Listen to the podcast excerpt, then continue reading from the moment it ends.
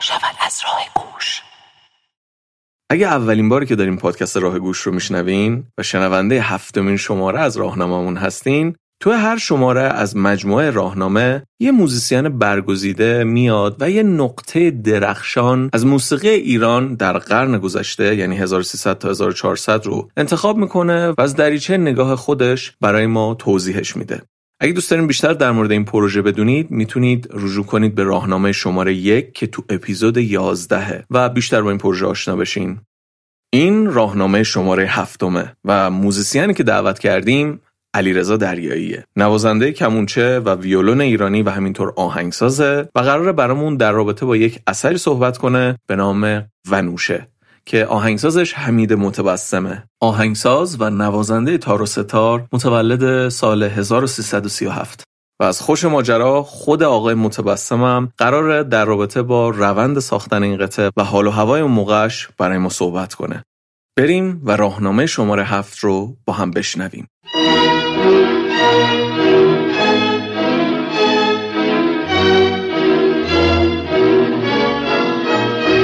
سلام. من اشکان شهریاری و این قسمت 23 پادکست راه گوشه ما در پادکست راه گوش به موضوعات مختلفی مربوط به موسیقی و به ویژه موسیقی در ایران می‌پردازیم.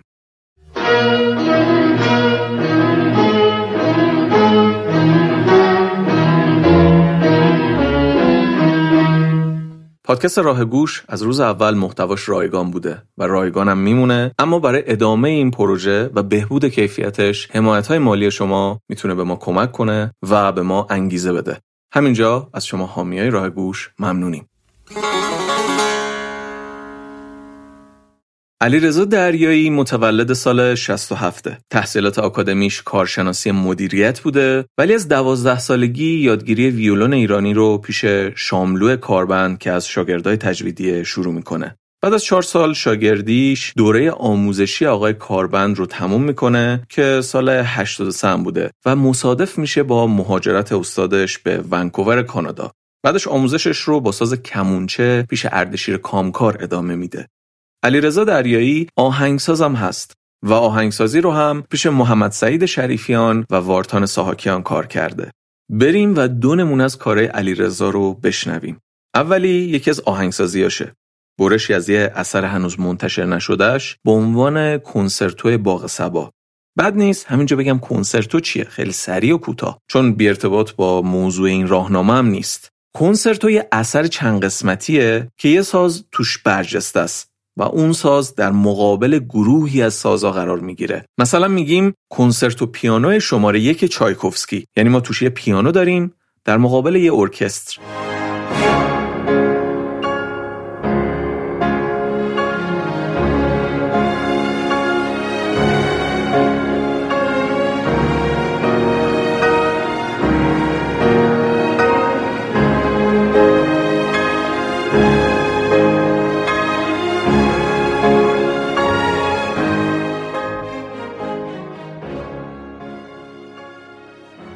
پس کنسرتو هر چیزی می‌تونیم داشته باشیم. مثلا کنسرتو تار چی میشه؟ یه تکنواز تار مقابل یه ارکستر سازی که با هم دیگه حالا سوال جواب می‌کنن و با هم می‌زنن و گهگوداری بدونن.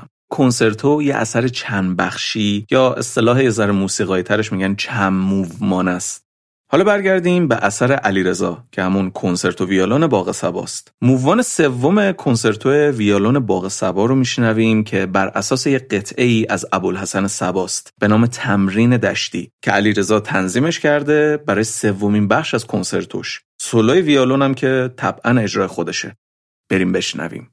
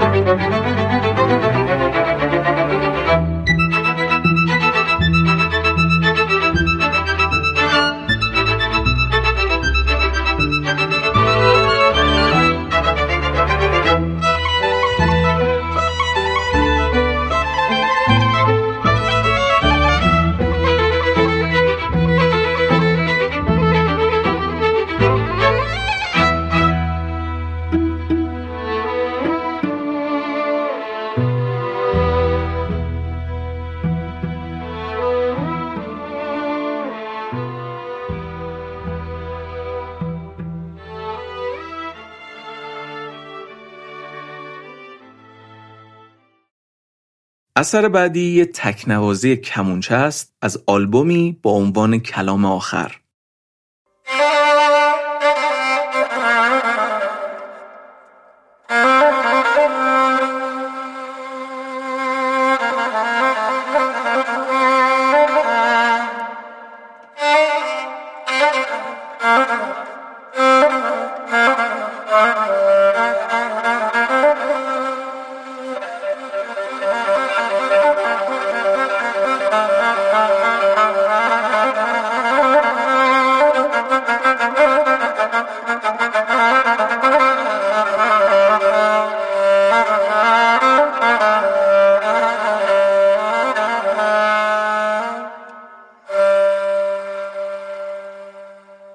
خب بریم سراغ اثر انتخابی علی رضا یعنی قطعه ونوشه ساخته حمید متبسم.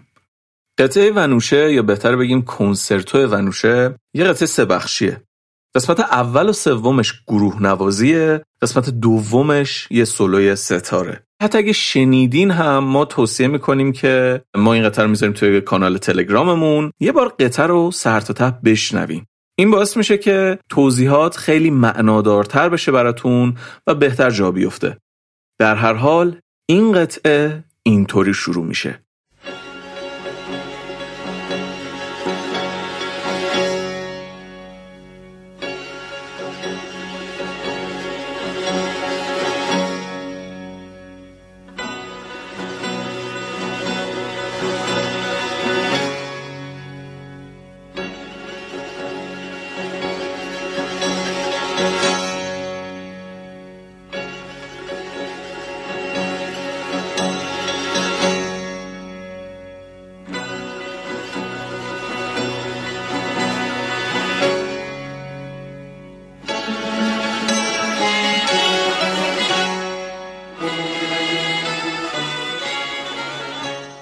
بریم صحبت علیرضا رو بشنویم در رابطه با قطعه ونوشه. با درود فراوان علیرضا دریایی هستم. قصد دارم قطعه ای از موسیقی ایرانی رو به شما معرفی کنم که خیلی برام دوست داشتنیه. سالها گوشش دادم و می‌دونم که دوستان نوازنده و خواننده و آهنگساز موسیقی ایرانی هم نسل من به خصوص خیلی به این اثر توجه داشتن و دارن و من دوست دارم این کار رو از جنبه های مختلف فنی بررسیش کنم و همراه نمونای صوتی براتون توضیح بدم که چرا این کار برای من انقدر جذاب هستش و چرا کلا قطعه خیلی مهمی در موسیقی ایرانی به شمار میاد.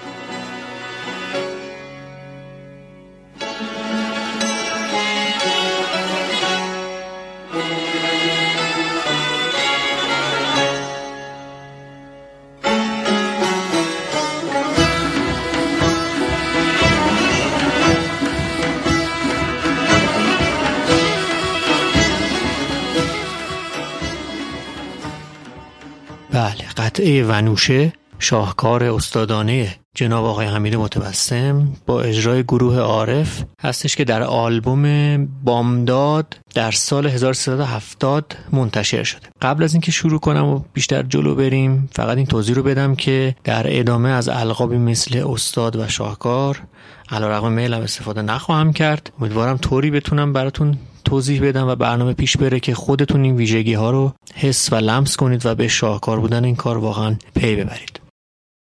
ونوشه در اصل یک قطعه برای ستار سولو به همراه ارکستر سازه ایرانی هستش. یعنی یک ارکستر سازه ایرانی که یک تکنواز ستار داره. و خیلی هم از نظر فنی و زیبایی شناسی همیشه مورد توجه بوده. علتش هم این هستش که توی آهنگسازی این کار از کمترین متریال ممکن بیشترین و زیباترین استفاده شده. یعنی از یک قطعه خیلی کوتاه مازندرانی که دو تا ملودی هستش کلا و یکی دو ملودی دیگه از خود آهنگساز هولوش 22 سه دقیقه موسیقی خیلی زیبا ساخته شده که بسیار پرفراز و نشیب هستش و رنگامیزی های مختلف سازهای ایرانی رو شما در قسمت های مختلف این کار می‌بینید. برخلاف خیلی از کارهای گروه نوازی کلاسیک ایرانی که سازها همه با هم در حال نواختن هستن که اون هم البته جذابیت های خودش رو داره و در جایگاه خودش کاملا محترم و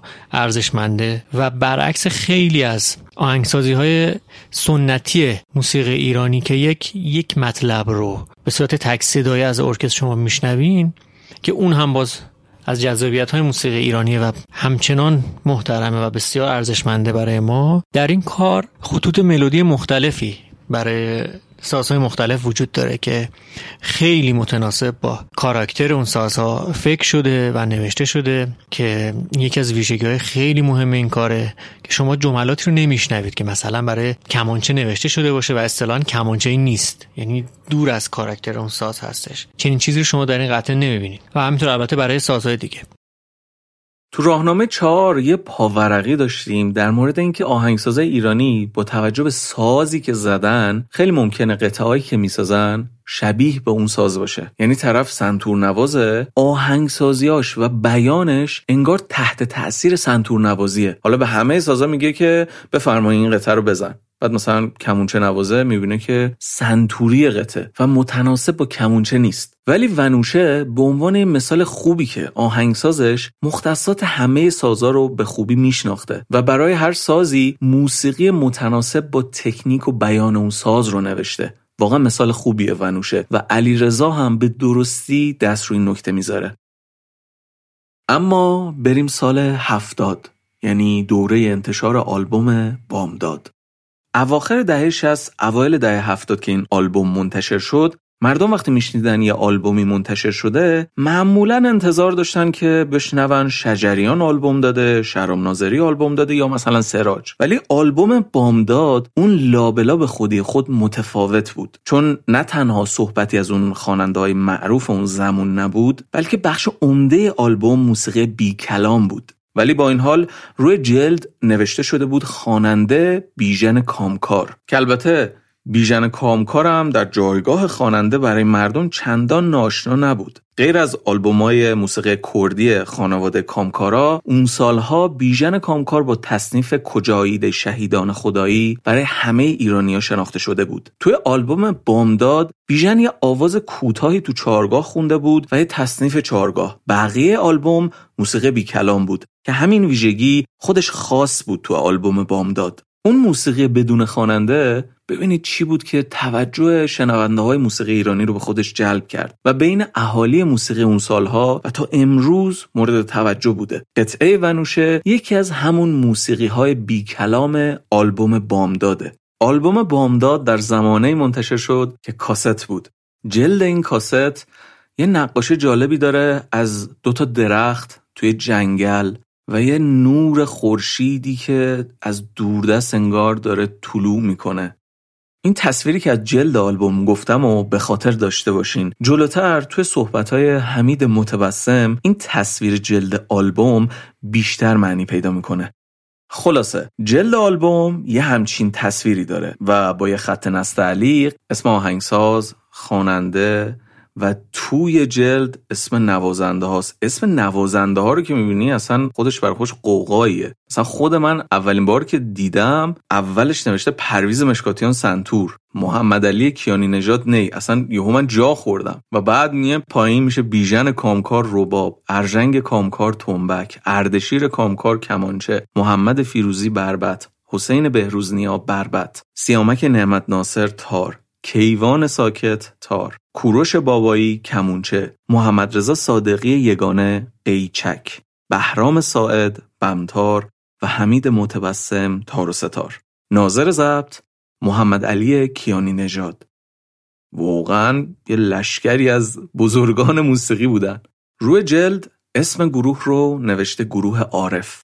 این نوازنده ها در واقع اعضای گروه عارف بودن. گروه عارف رو بیشتر با کی می‌شناسیم؟ پرویز مشکاتیان دیگه. حالا یه اثری منتشر شده بود که دیگه به اسم پرویز مشکاتیان نبود. پرویز مشکاتیان به عنوان یک نوازنده تو اون گروه بود و آهنگسازش یه جوون حدوداً سی ساله به اسم حمید متبسم بود. از بین قطعات این آلبوم علیرضا روی قطعه ونوشه متمرکز شده. از نکات دیگه مهم این قطعه حضور پررنگ یه سازهایی هستش مثل بمتار که خیلی خیلی درست و خیلی خوش رنگ از اون استفاده شده. شاید از سازهایی بودن که خیلی کمتر قبل از این استفاده شده بودن. اما اینجا می‌بینیم که خیلی حضور مهمی داره در این قطعه. همینطور سازهایی مثل قیچک، رباب و باقی سازهای ایرانی. این موضوع بخش بم یا باس ارکستر توی موسیقی ایرانی همیشه محل بحث بوده. جالبه بدونید که صحبت در مورد این موضوع حداقل 100 سال از عمرش میگذره و حداقل از 100 سال پیش دغدغه موزیسینا بوده. اولین متنی که به صورت مستقیم به این موضوع اشاره کرده کتاب سرگذشت موسیقی روح الله خالقیه. توی جلد دوم یه جایی در مورد این قضیه نوشته که من از روش می‌خونم. چون تخصص وزیری در تار بود برای این ساز اهمیت زیادی قائل بود و غیر از تار معمولی سه نوع تار دیگر هم ایجاد کرد. یکی کوچکتر که یک پنجم بالاتر از تار کوک می‌شد به نام تار سوپرانو. یعنی تار زیر صدای زیرتره. ولی داوطلبی برای نوازندگی پیدا نکرد.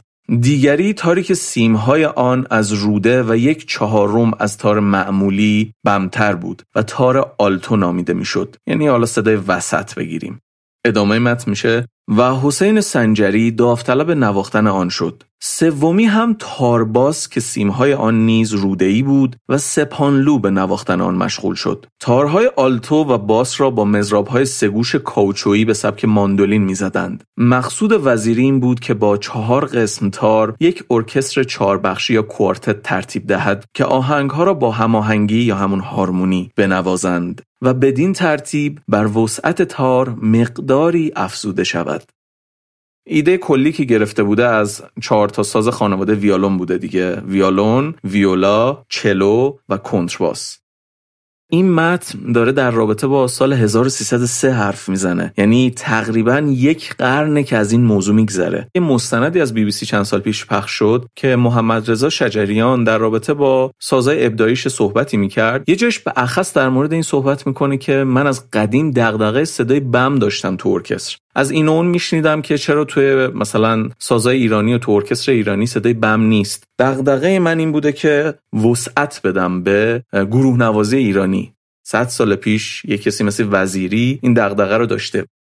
خلاصه بعد از گذشت 100 سال از این موضوع هنوز که هنوزه بمتار یه حال بلا تکلیفی داره. توی سری از گروه ها هست. توی سری از گروه ها نیست. بعضی از نوازنده ها با مزراب اود میزننش بعضی با مزراب مثلا تار می‌زنن یا با مزراب از جنس شاخ. و نه متد تدریس خاصی داره نه سازسازا رفتن روش مثلا تحقیق و تفحصی بکنن و مثلا یه الگوی خاصی برای ساختش پیشنهاد بدن. و مثلا تو توی نوازنده های موسیقی ایرانی خیلی می‌بینی که یکی تار می‌زنه دوست داره بگی من تار و ستار می‌زنم تار و اود می‌زنم. یا کمونچه و ستار می‌زنم. ولی تو نمی‌بینی که نوازنده تار بگه که من تار و بمتار می‌زنم. یعنی حتی یه نوازنده تخصصی هم نداره این ساز.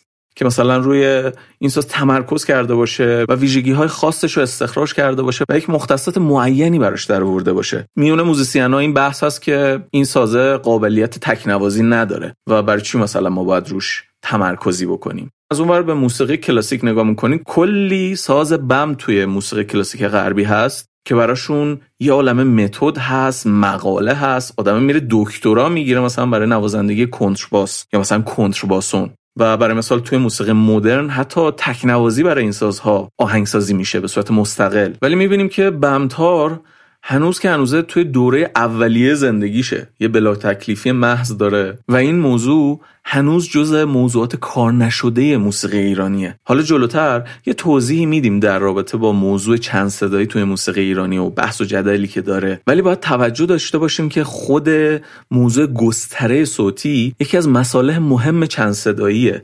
وقتی شما یه گستره صوتی بزرگ دارید می‌تونید حالا یه چند صدایی رو معنادارتر کنید یا عالمه قطعه موسیقی می‌بینید که از گیتار بیس استفاده می‌کنن یا از گیتار بیس فرتلس. یعنی حتی حاضرن با یه همچون سازی توی گروه نوازی موسیقی ایرانی حالا موسیقی تلفیقی ایرانی استفاده کنن ولی از بمتار استفاده نکنن. این هم تعجب برانگیزه و سوالیه برای خودش. اگه یادتون باشه علی رضا گفت که توی ونوشه آهنگساز انتخاب هوشمندانه ای کرده توی استفاده از سازهای بم و ونوشه از نمونه های خوب بکارگیری سازهای بم توی موسیقی ایرانیه. خب بعد از این پرانتز طولانی بریم ادامه صحبت های علی رضا رو بشنویم. یکی دیگه از نکات مهم اینه که حضور سازای کوبه ای مثل قطعات دیگه باز رایج در موسیقی ایرانی که از ابتدا تا انتهای حضوری داشته باشه نیست. چون این حضور دائمی بعد از مدتی اینطور میشه که مخاطب اصلا حضورش رو حس نمی‌کنه. احساس می‌کنه که اصلا نیست چون دائما حضور داره. این ورود و خروجا اتفاقا که خیلی هم فکر شده و خوش سلیقه انجام شده کمک می‌کنه که شما یک قطعه نسبتا طولانی رو همراهی کنید. رنگ ها و احساسات مختلف رو در اون بشنوین و لذت ببرید. حتما به ورود و خروج سازای کوبه ای وقتی این قطعه رو میشنوین خوب دقیق بشین. دایره، دف، تنبک چجوری میان و میرن و اضافه میشن به موسیقی؟ بسیار جالبه. خب یکی از ملودی هایی که خیلی در این قطع مورد استفاده بوده از همون ملودی مازندرانی تشکیل شده از یک موتیف هستش که کلا 6 نوت پشت سر همه. حالا من این 6 نوت رو براتون با ستار اجرا می‌کنم که بشنوید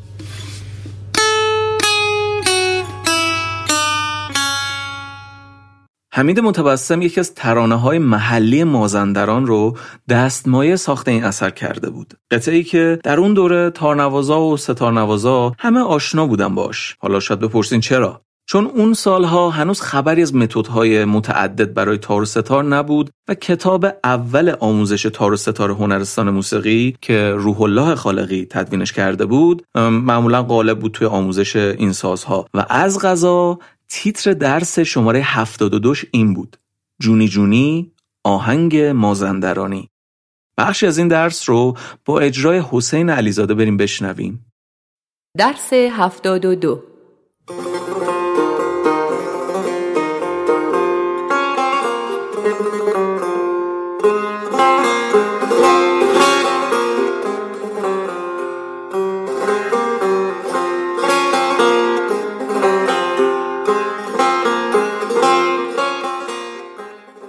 خالقی علاوه بر اینکه توی آهنگسازیاش از قطعات موسیقی محلی هم زیاد استفاده می‌کرد توی تدوین این متد آموزشی برای تار و ستار هنرستان موسیقی هم از قطعات محلی متعددی استفاده کرده بود که خودش نکته مهمیه یعنی توجهش به موسیقی های محلی. این قطعه قدیمی مازندرانی با صدای دلکش هم اجرا شده بود.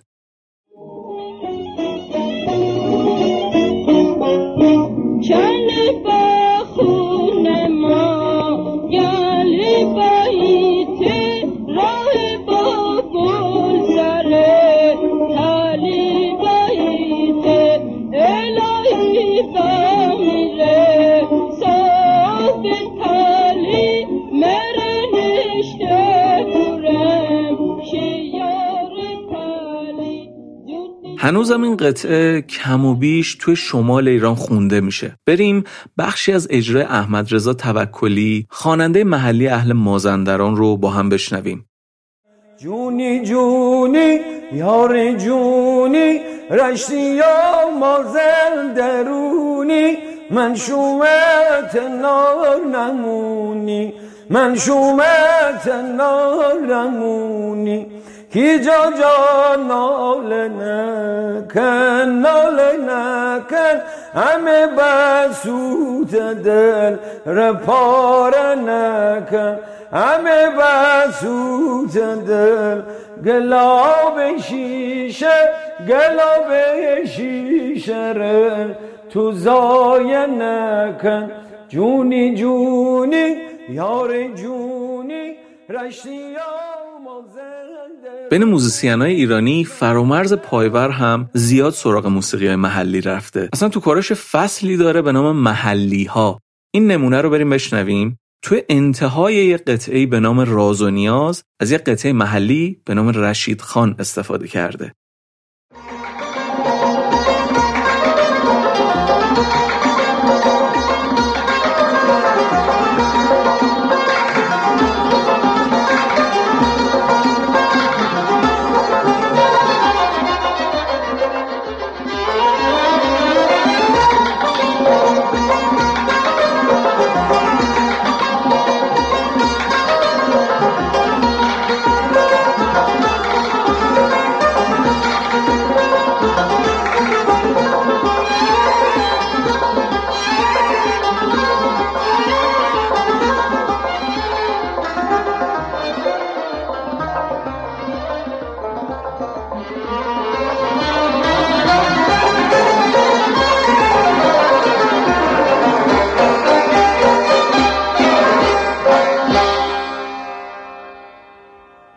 همه موسیقی های کلاسیک جهان این ایده استفاده از مصالح موسیقی محلی وجود داره. اینکه آهنگسازای کلاسیک برن سراغ موسیقی های محلی و ترانه های محلی و اونا رو تنظیم کنن یا باز تنظیم کنن و بیارن تو قومت ارکسترهای کلاسیک. مثلا این نمونه رو بریم بشنویم. یه ترانه قدیمی محلی روسیه به نام بریوزکا.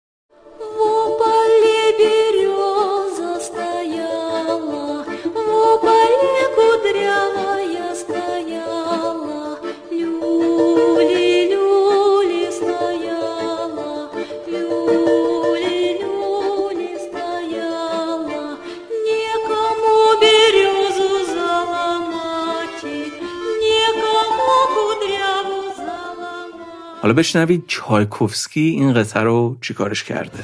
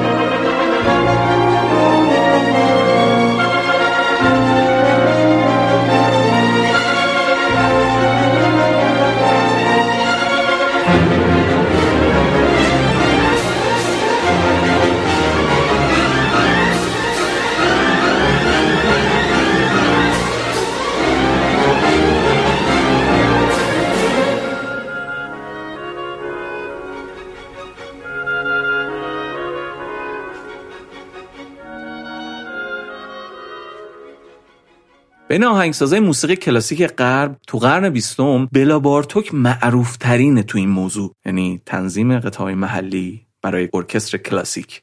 بارتوک یا آهنگساز مجارستانی خیلی معروفه که به دلیل خلق یه سبک موسیقی مدرن که توش از عناصر موسیقی های فولک و مردمی بهره می گرفت به عنوان یکی از بزرگترین موسیقیدانای قرن بیستم شناخته میشه.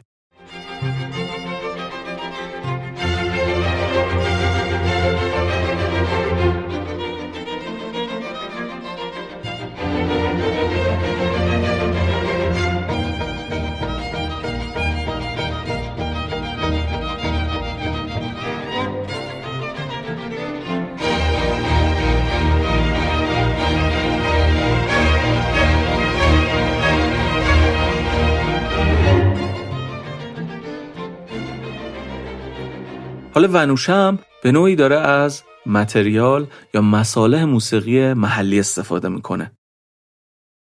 یکی از ملودی هایی که خیلی در این قطع مورد استفاده بوده از همون ملودی مازندرانی تشکیل شده از یک موتیف هستش که کلا 6 تا نوت پشت سر همه.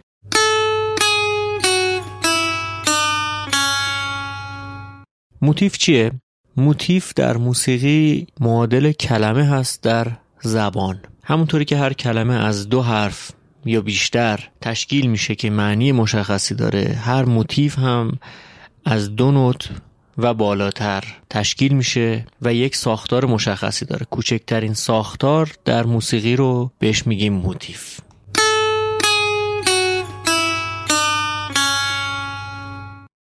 که البته این شش نوت به شکل‌های مختلف در طول قطع اجرا شده. سیلا سولفا میره که حالا با هم بشنویم و ببینیم که این شیشتا نوت در طول این قطعه چقدر ازشون در قالب های مختلف و در حالت های مختلف استفاده شده. و جلوتر براتون توضیح خواهم داد که اصلا اصرار من بر این که این شیشتا نوت اینقدر زیاد تکرار شده آیا این مزیت می‌تونه باشه یا نه ایراد می‌تونه باشه؟ این رو براتون بعدا توضیح خواهم داد. حالا فعلا گوشه های از قطعه که این موتیف شش نوتی توش استفاده شده رو با هم میشنویم.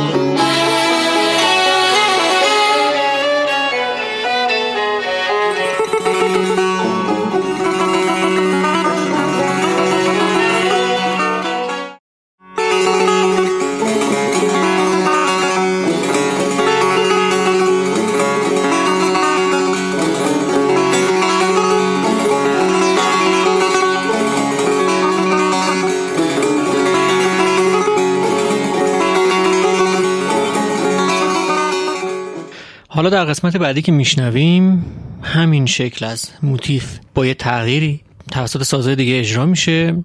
یک ملودی جدیدی اضافه میشه به کار که حالا می‌بینیم اون ملودی جدید باز دوباره به حالتهای مختلف در ادامه قطع استفاده خواهد شد.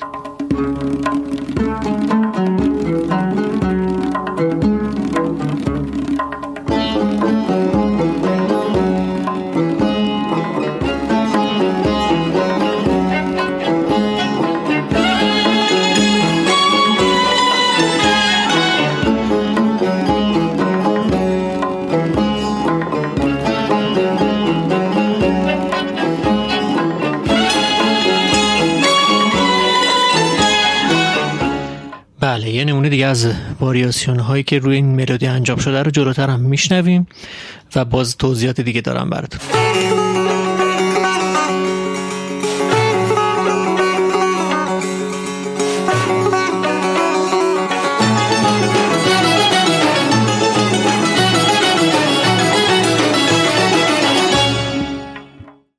حالا در تکمیل توضیحات علیرضا در مورد موتیف ما هم گفتیم چند تا مثال بزنیم که بهترین مفهوم جا بیفته. موتیف در واقع کوچیکترین واحد معناداریه که می‌تونه یه موسیقی بر اساسش ساخته بشه. مثلا دررم دررم دررم دم.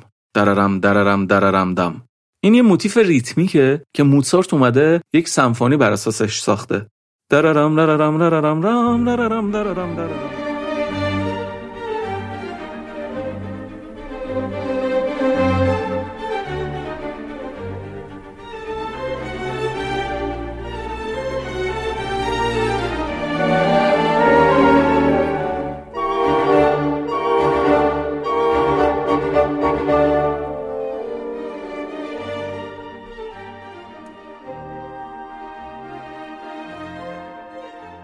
یا مثلا اگه بخوام یه قطعه معروف دیگه مثال بزنم که همه شنیدیمش سمفونی پنج بتوونه دا دا دا دام دا دا دا دام همین جوری هی دا دا دا دام دا دا دا دام دا دا دا دام موتیف اینه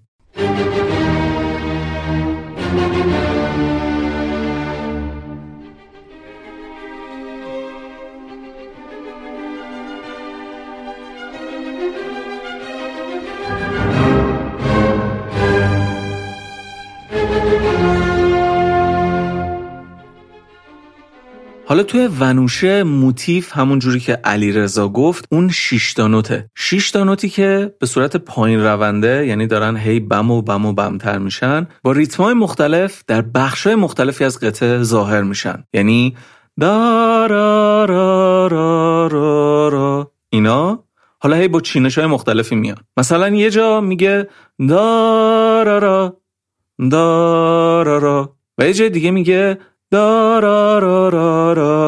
و حالتهای دیگه که توی قطعه ظاهر میشه. نکته که وجود داره در رابطه با موتیف اون مثالایی که زدم شخصیت اصلی اون موتیفا ریتمیک بود یعنی اون ریتم اصار اصلی اون موتیف رو میساخت. ولی اینجا اتفاقا این ملودی است که مهمه این نوتان. و جاهای مختلف با ریتمای مختلف ملودی های این قطعه رو می‌سازن.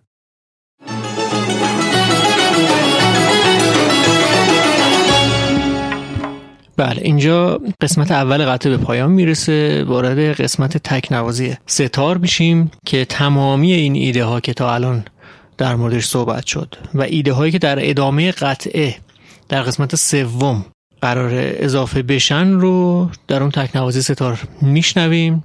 در اصل یک پلی هستش بین قسمت اول و سوم قطعه در قسمت سوم بعد از تکنوازی ستار ارکستر به صورت خورد خورد وارد میشن و یک ملودی رو به صورت گروهی در یک جایی اجرا می‌کنن که بسیار درخشانه و شاید مشخصه قطعه ونوشه اتفاقا این ملودی باشه که بسیار هم زیبا ساخته شده. و اون رو در قسمت های دیگه باز مثل اون موتیف اول به شکل های مختلف ما در خلال کار میشنویم.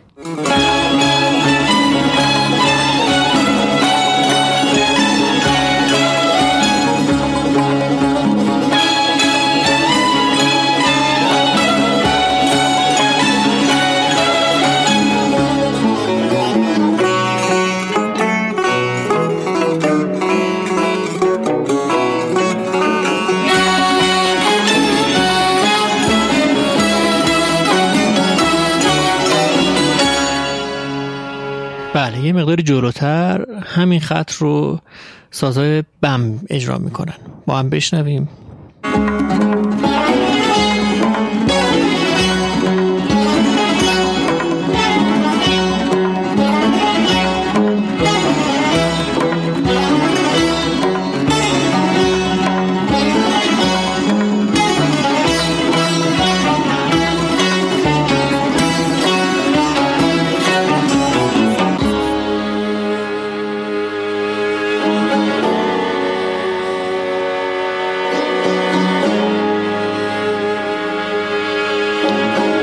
قسمت چیزی که میشنویم نوتای کشیده. یه مقداری تدایی کننده اول قطعه هم هست که اونم با هم یه بار گوش کنیم ببینیم مثلا قطعه به چه شکل شروع شده تا بگم که از الان به بعد قراره چه اتفاقی بیفته.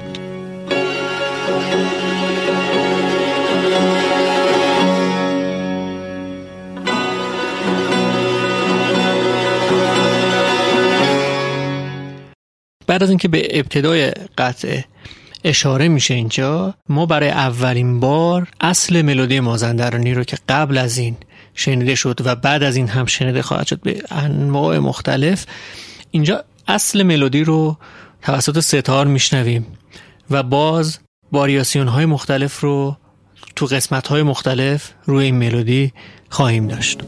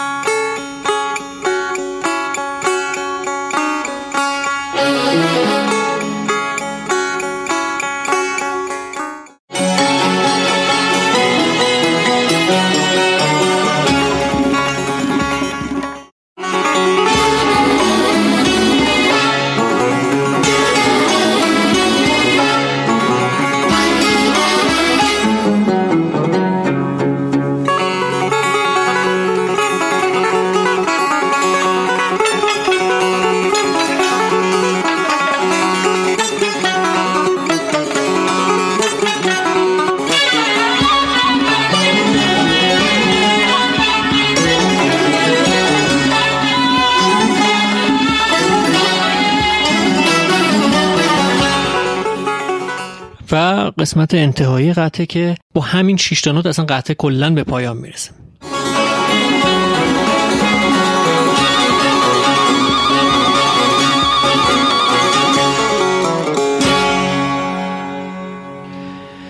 همونطور که دیدیم با کمترین متریال زیباترین لحظات و حالات ساخته شده. حالا چرا من اینقدر روی این تاکید دارم که کمترین متریال؟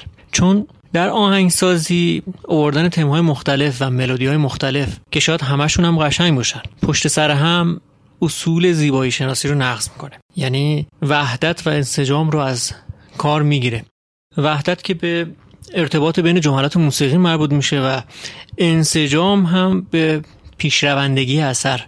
در این کار کلا با چهار یا پنج تا ملودی اصلی مخاطب همراه میشه و احساس خستگی نمی‌کنه چون این دو مسئله توش خیلی خوب رعایت شده و وقتی ملودی زیاد پشت سر هم شنیده میشن یعنی ملودی های متنوع خیلی زیاد باشن پشت سر هم قطعه که تموم میشه هیچ کدومش تو ذهن ما نمیمونه و این نشونه خوبی اصلا نیست برای موسیقی.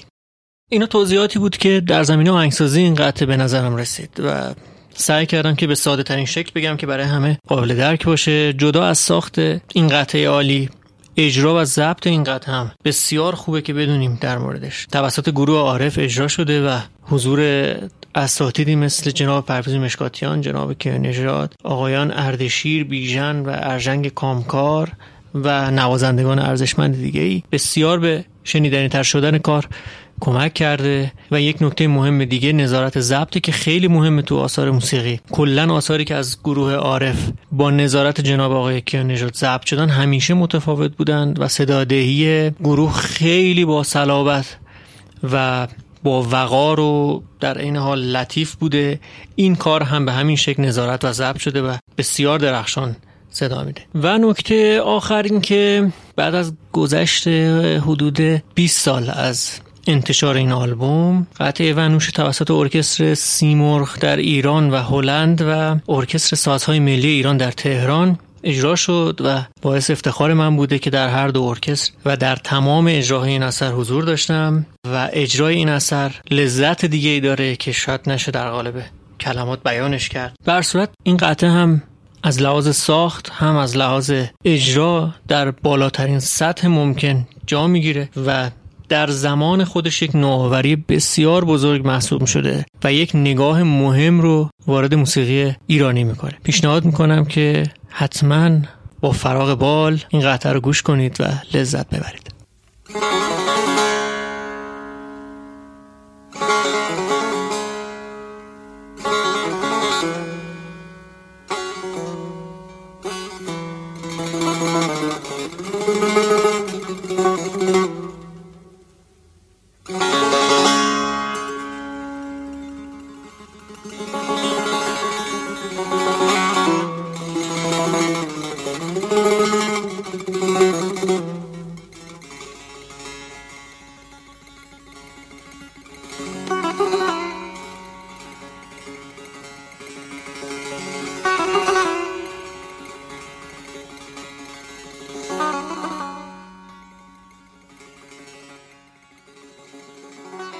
از لحظه ای که موسیقیدان ایرانی با موسیقی غرب مواجه شد یکی از چالشاش تا خود امروز اینه که آیا موسیقی ایرانی توانایی گروه نوازی و چند صدایی داره یا نه؟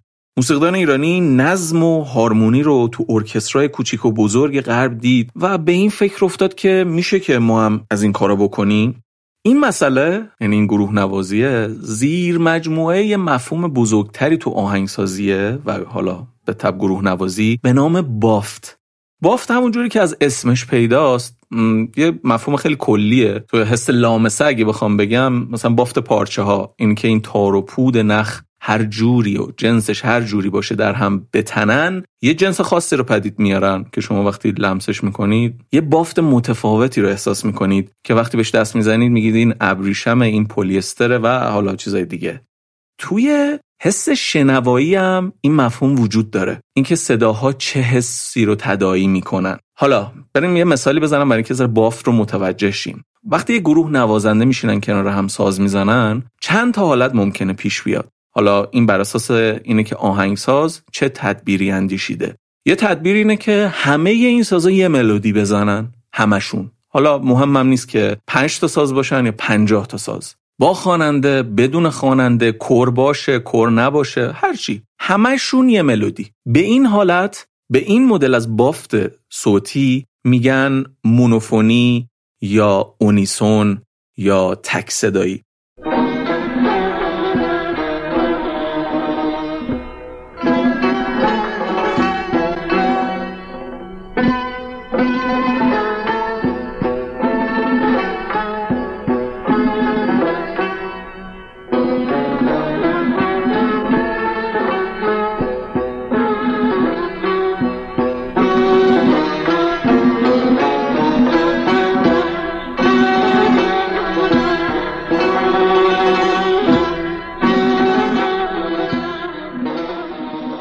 حالا یه حالت دیگه اینه که یه عده از نوازنده ها یا یه ساز یه ملودی مشخص بزنه بقیه گروه نوازنده ها شروع کنن همراهی کنن اون ملودی رو و به قولی در تزیین اون ملودیه کمک کنن. ولی شما به صورت واضح احساس می‌کنید که اون گروه نوازنده ها دارن اون ملودی رو پیش می‌برن اون ملودی اصلی رو. این مدل بافت رو بهش میگن هوموفونی. علمی هم که در واقع به این موضوع می‌پردازه رو خیلی شنیدید میگن هارمونی هارمونی در واقع به این مسئله می‌پردازه. علمی که به شما یاد میده برای یک خط ملودی چجوری یک همراهی بنویسین؟ خیلی از کارهای خالقی معروفی دهلوی و کلا این آهنگسازا رو به نوعی میشه گفتش که توی کتگوری هوموفونی میشه قرار داد. مثلا بریم اول تصنیف شب جوانی خالقی رو بشنویم.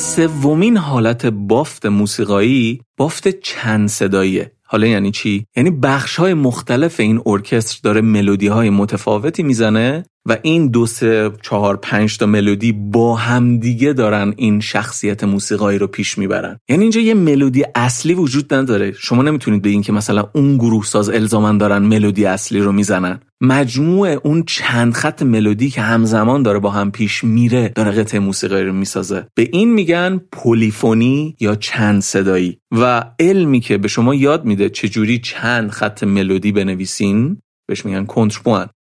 یه فرم خاصی توی موسیقی غرب توی موسیقی کلاسیک غرب وجود داره به نام فوگ و انوانسیون اینا کاراکترشون چند صدایی و پلیفونیه. شما هر جا شنیدید مثلا فوگ باخ فوگ فلانی مطمئن باشید که اون چند صدایی یا پلیفونیه.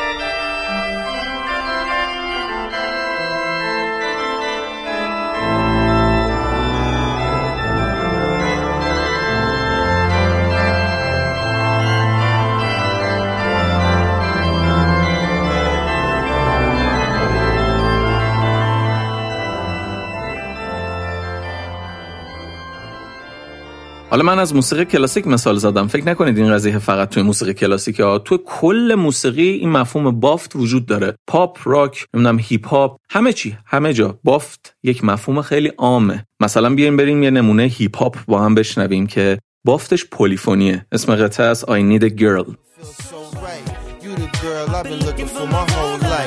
God bless me, I'm glad I got the insight. Because of you, girl, now I understand life. I need a girl.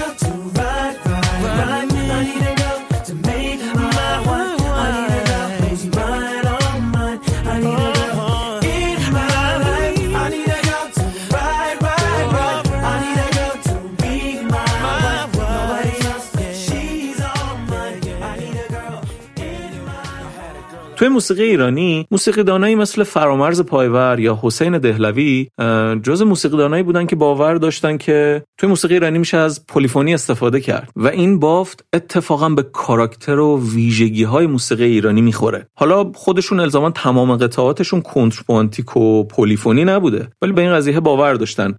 حالا بیایم بریم برای نمونه. یه قطعه با هم بشنویم که توشون میشه رگه هایی از چند صدایی رو شنید. کرشمه شور اثر فرامرز پایور.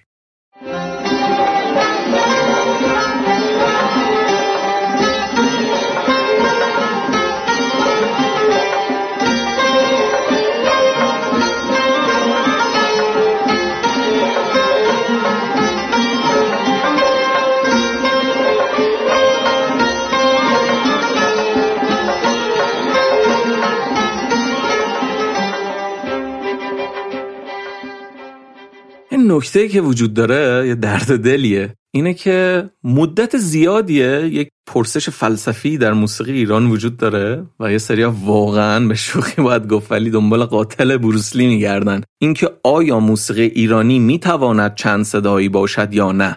بعد از 100 سال موسیقی. و صدها قطعه چند صدایی که توی موسیقی ایرانی ساخته شده حالا یا هارمونیک یا پلیفونیک یه سریا یه جوری برخورد می‌کنن که انگار نه انگار و هنوز یک سوال هستی شناسانه مطرح می‌کنن که آیا بله یا خیر. خب معلومه که بله. معلومه دیگه این همه قطعه ساخته شده. پس میشه دیگه. پس این موسیقی ظرفیت چند صدایی دارد. سوال بهتر شاید اینه که چگونه؟ حالا هر موزیسیانی، موسیقی شناسی، آهنگسازی می‌تونه با توجه به نیاز و دانش و تجربه خودش بره تو این مسئله تحقیق و تجربه کنه و ببینه که چجوری میشه چند صدایی رو تجربه کرد. هیچ فرم فیکسی هم وجود ندارد. و بعد تو مرحله بعد چجوری میشه اینو تئوریزه کرد و به بقیه هم آموزشش داد. پس به جای اون سوال منفعلانه و بی سر و این که آیا موسیقی ایرانی پتانسیل چند صدایی شدن دارد یا نه بهتره که بریم به این فکر کنیم که چه جوری و با چه روش و شیوه و راهکارهایی میشه چند صدایی رو تو موسیقی ایرانی به کار برد و تجربهش کرد. حالا از این داستان موسیقی ایرانی بیام بیرون برم سراغ همون بافتی که داشتم می‌گفتم. توی قطعه موسیقایی می‌تونه مدلای متفاوتی داشته باشه. این به این معنا نیست که حالا حتما باید یه قطعه سر تا تک صدایی یا چند صدایی باشه. می‌تونه باشه می‌تونه هم نباشه. این قضیه به سلیقه و نیاز آهنگساز برمیگرده. ممکنه یه آهنگسازی دلش بخواد سر تا ته چند صدایی باشه یا تک صدایی باشه. یا نه یه قطعه بسازه که اولش تک صداییه وسطش چند صدایی میشه تاش دوباره تک صدایی میشه. این میگم خیلی قضیه سلیقه‌ایه. از غذا توی قطعه ونوشه که توی این قسمت در موردش صحبت کردیم تو جاهای مختلفش میشه بافتهای موسیقی مختلف رو شنید. مثلا این تیکه ونوشه بافتش تک صداییه. همه سازا دارن یه چیز می‌زنن.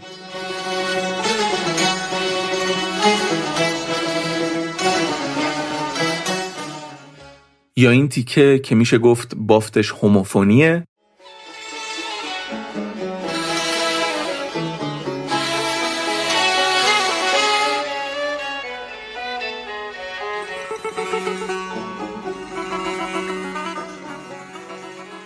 و این بخش شاخص قطعه که پلیفونی یا چند صداییه.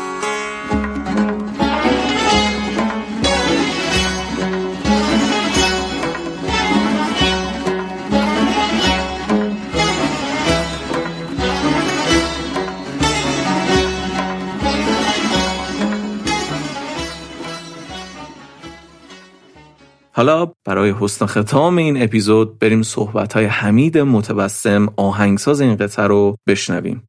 قبل از اینکه بریم این فایل صوتی رو بشنویم خوبه که به این نکته اشاره کنیم که وقتی ما از ایشون خواستیم که برامون در رابطه با روند ساخت این قطعه یه فایلی ضبط کنن و برای ما بفرستن ایشون در وهله اول با گشاده رویی قبول کردن و از اون مهمتر خیلی منظم و مرتب این فایل ضبط شد و سر time مشخصی به دست ما رسید بدون هیچ مشکل و زحمتی. واقعا در نوع خودش کمیابه و نشان از خرد و فروتنی ایشون داره. جا داره که ما از ایشون به خاطر این همراهیشون با راه گوش صمیمانه سپاسگزاری کنیم. همزمان با ساختن ونوشه در شهر برلین کلاس تار و ستار برگزار می کردم و این بخش های سولوی ستار رو در قطعه ونوشه گاهی وقتا سر کلاس جلوی بچه ها اجرا می کردم که یک روز یکی از هنرجویان کلاس که مازندرانی بود پرسید این قطعه چیه؟ کنجکاوی کرد و من براش توضیح دادم که این گونه است بر اساس یه تم مازندرانی و این پیشینه ذهنیش رو براش تعریف کردم و ازش خواستم که یک عنوان مازندرانی یک کلمه مازندرانی که خیلی در واقع اصالت داره به من بگه برای عنوان این قطعه و ایشون گفت ونوشه به معنای بنفشه کوهی. من سال 1365 به آلمان مهاجرت کردم و از همون سال تا امروز هم در اروپا زندگی می‌کنم. ولی ارتباط تنگاتنگ با ایران داشتم و تمام آثاری که در این سالها نوشتم رو در ایران به اجرا در آوردم. با همکاران در ایران تنگاتنگ ارتباط داشتم و همراه تحولات و تغییرات وطنم بودم. در سال 68 وقتی که ونوشه رو ساختم و بامداد رو تازه دوباره به گروه عارف برگشته بودم. بعد از دو سه سال وقفه به خاطر این سفر و قرار بود با پرویز مشکاتیان و ایرج بستامی مجده بهار رو در اروپا به روی صحنه ببریم. برای تمرین به ایران رفتم. این آثار رو هم با خودم بردم بدون اینکه تصوری داشته باشم که این امکان ممکنه به وجود بیاد و این افتخار رو داشته باشم که این دو اثر با گروه عارف اجرا بشه. در واقع خودم هم باور نداشتم که من آهنگساز هستم. و وقتی که این قطعات رو بردم و سر گروه موقع تمرین به قبل از هر کسی به محمد علی کیانی نژاد نشون دادم. کمی همکاری داشتیم و قرار بود که با همدیگه همکاری هم داشته باشیم. تشویق کرد و گفت به نظر قطعات جالبی میان. بعد با پرویز مشکاتیان در میان گذاشت پرویز هم استقبال کرد و این در واقع سعادت نصیب من شد که بتونم این کار رو با گروه عارف تمرین کنم. در روزهایی که تمرین می‌کردیم خود پرویز ارکستر رو سپرد به من و منم که این نوتا رو همه رو دست نویس کرده بودم و پارتا رو جدا کرده بودم.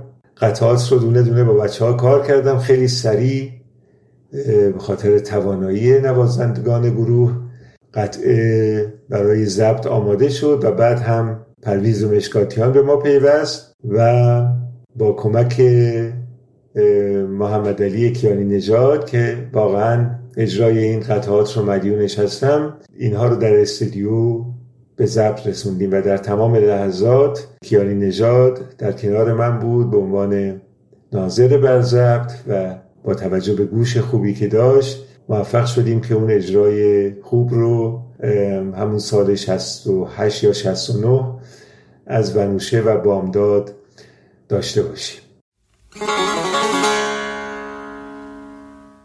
من در دوران محصلی و دانشجویی در دانشسرای هنر و همزمان در کلاس های شبانه هنرستان موسیقی ملی درس میخوندم. در سالهای بین 53 و 54 تا سال 58 در واقع خیلی فعال مشغول تحصیل موسیقی بودم و بهترین تفریح و بهترین لحظات هم, هم با موسیقی میگذشت در واقع. اون زمان تالار رودکی کل این مجموعه که اسمش تالار رودکی بود بروشورهای سه چاپ می‌کرد و مدرسه ما هم این بروشورها رو دریافت می‌کرد و در اختیار ما میگذاشت و من که عاشق موسیقی بودم برنامه هایی رو از اون در حد امکانات هم در حد توان مالیم برنامه رو انتخاب می‌کردم بلیت میخریدم و می‌رفتم این کنسرت ها رو می‌دیدم.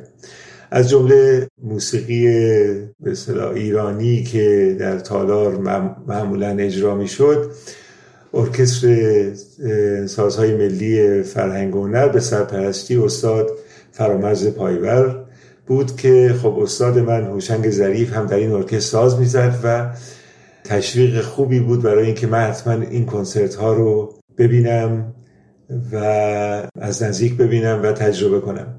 خب در واقع یکی از اون بخش های مهم موسیقی و فراگیری موسیقی شنیدن موسیقی است و این کنسرت ها هم برای من به صورت غیر مستقیم یک مدرسه بود یک دانشگاه بود و بسیار آموزنده. از جمله کنسرت هایی که اون دوران دیدم و هیچ وقت از خاطرم پاک نمیشه یک قطعه ای بود که استاد پایور بر اساس یک ملودی از استاد احمد عبادی برای ارکستر و ستار تنظیم کرده بود و این قطعه ستار و ارکستر خیلی منو از چند جنبه تحت, تحت تاثیر قرار داد. اول اینکه برای یک ساز محجوری مثل ستار که خب اون موقع هم مثل امروز این همه نوازنده و این همه طرفدار نداشت و اگر در واقع استادی مثل احمد عبادی این ساز رو مطرح نمی کرد شاید که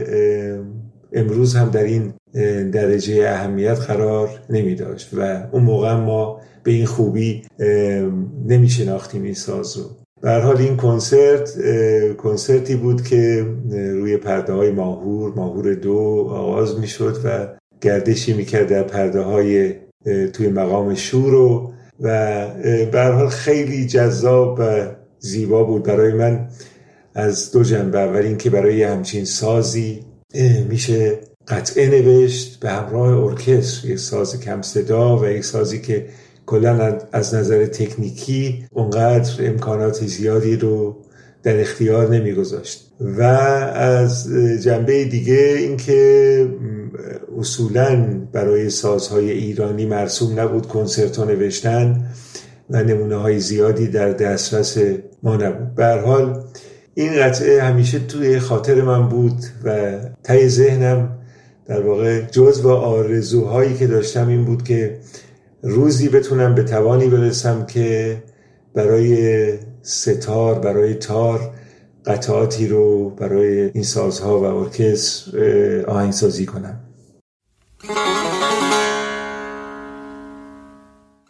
دومین خاطره ای که مربوط میشه به نوعی به قطعه ونوشه مربوط میشه به دایره گچی قفقاز. اجرای نمایشنامه دایره گچی قفقاز اثر برتولت برشت که در بهار و تابستان 1358 به کارگردانی داریوش فرهنگ و بازیگری بسیاری از بازیگران مشهور امروز و جوان آن روز در واقع به روی صحنه رفت و منم جزو یکی از در واقع گروه موسیقی بودم که هر روز در اجرای این نمایشنامه موسیقی متن رو زنده اجرا می کردیم با گروهی از هم دورهی ها و هم کلاسی های اون زمان. و این نمایشنامه نزدیک فکر می کنم سه ماه روی صحنه بود و در تمام این سه ماه سالن همیشه پر بود از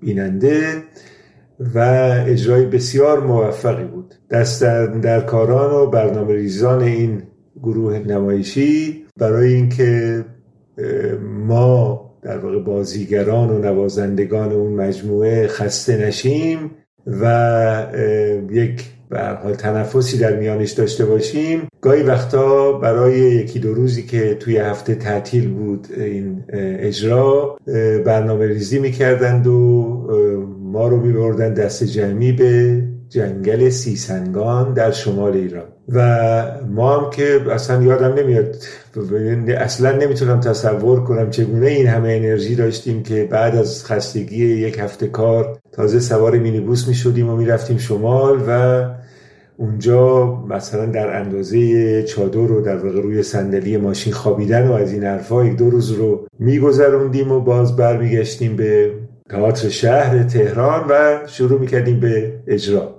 تقریبا نیمی از این بازیگران و دستندرکاران این مجموعه یک ساک کوچولی چمدون کوچولی با خودشون آورده بودن در تئاتر شهر و شب و روز رو اونجا میگذروندن از جمله من. در یکی از این سفرها به جنگل سیسنگان اتفاق ویژه افتاد که باعث یک ذهنیتی در من شد که بعدها در به تصویر کشیدن این قطعه ونوشه در واقع تاثیر گرفتم ازش و کمکم کرد. دستمایه کار من شد. اونم این بود که یکی از این شبها جنگلبانان به ما خبر دادن که شما که توی جنگل شب به صبح می‌کنید حواستون باشه که یک گراز زخمی هست و گراز زخمی هم خطرناکه ممکنه حمله کنه. چراغ این آتشتون رو خاموش نکنید و آتشتون روشن باشه و یکی دو, یکی دو نفر کشیک بدن حداقل اگه بقیه میخوابن. ما هم که دنبال فرصت بودیم که شب زنده داری بکنیم به حال چند نفری شب رو تا صبح بیدار بودیم و من شاهد بیدار شدن جنگل بودم و با توجه به اینکه زندگی من همش با گوش بوده صدای این موجوداتی که توی جنگل دونه به دونه بیدار می شدن و در واقع اعلام می کردن بیداریشون و شور و نشاطشون رو برای رسیدن به صبح. اینها به خاطر من موند و بسیار زیبا بود واقعا دونه دونه حشرات نمی‌دونم پرنده ها و موجوداتی که تو جنگل صداشون می اومد و آواز میخوندن برای رسیدن به صبح تا وقتی که آفتاب زد و در واقع دیگه جنگل کاملا بیدار شد و یک آواز دست جمعی از موجودات ساکن جنگل میشنیدیم. این به شکل یک خاطری در ذهن من مون تا اینکه حدود ده سال بعد شاید بله ده سال بعد وقتی که تصمیم گرفتم که یک قطعه برای ستار ارکستر بنویسم یک ملودی مازندرانی رو دستمایه قرار دادم ملودی جونی جونی که یک خط ملودی ساده و کوتاهه و در میان این قطعه لحظاتی رو به تصویر کشیدم که نشان دهنده اون خاطره بیدار شدن جنگل بود که تجربه کرده بودم در جنگل سیسنگان در, در سال 1358 و اون بخش میانی قطعه ونوشه که مورد توجه شنوندگانم هست بیشتر از قسمت های دیگه اون هفت ضربی معروف در واقع تصویر اینه اون تریل سنتور و تریل کمانچه و نی و در واقع دونه دونه به هم دیگه پیوستن و اوج گرفتن از اونجا سرچشمه می‌گیره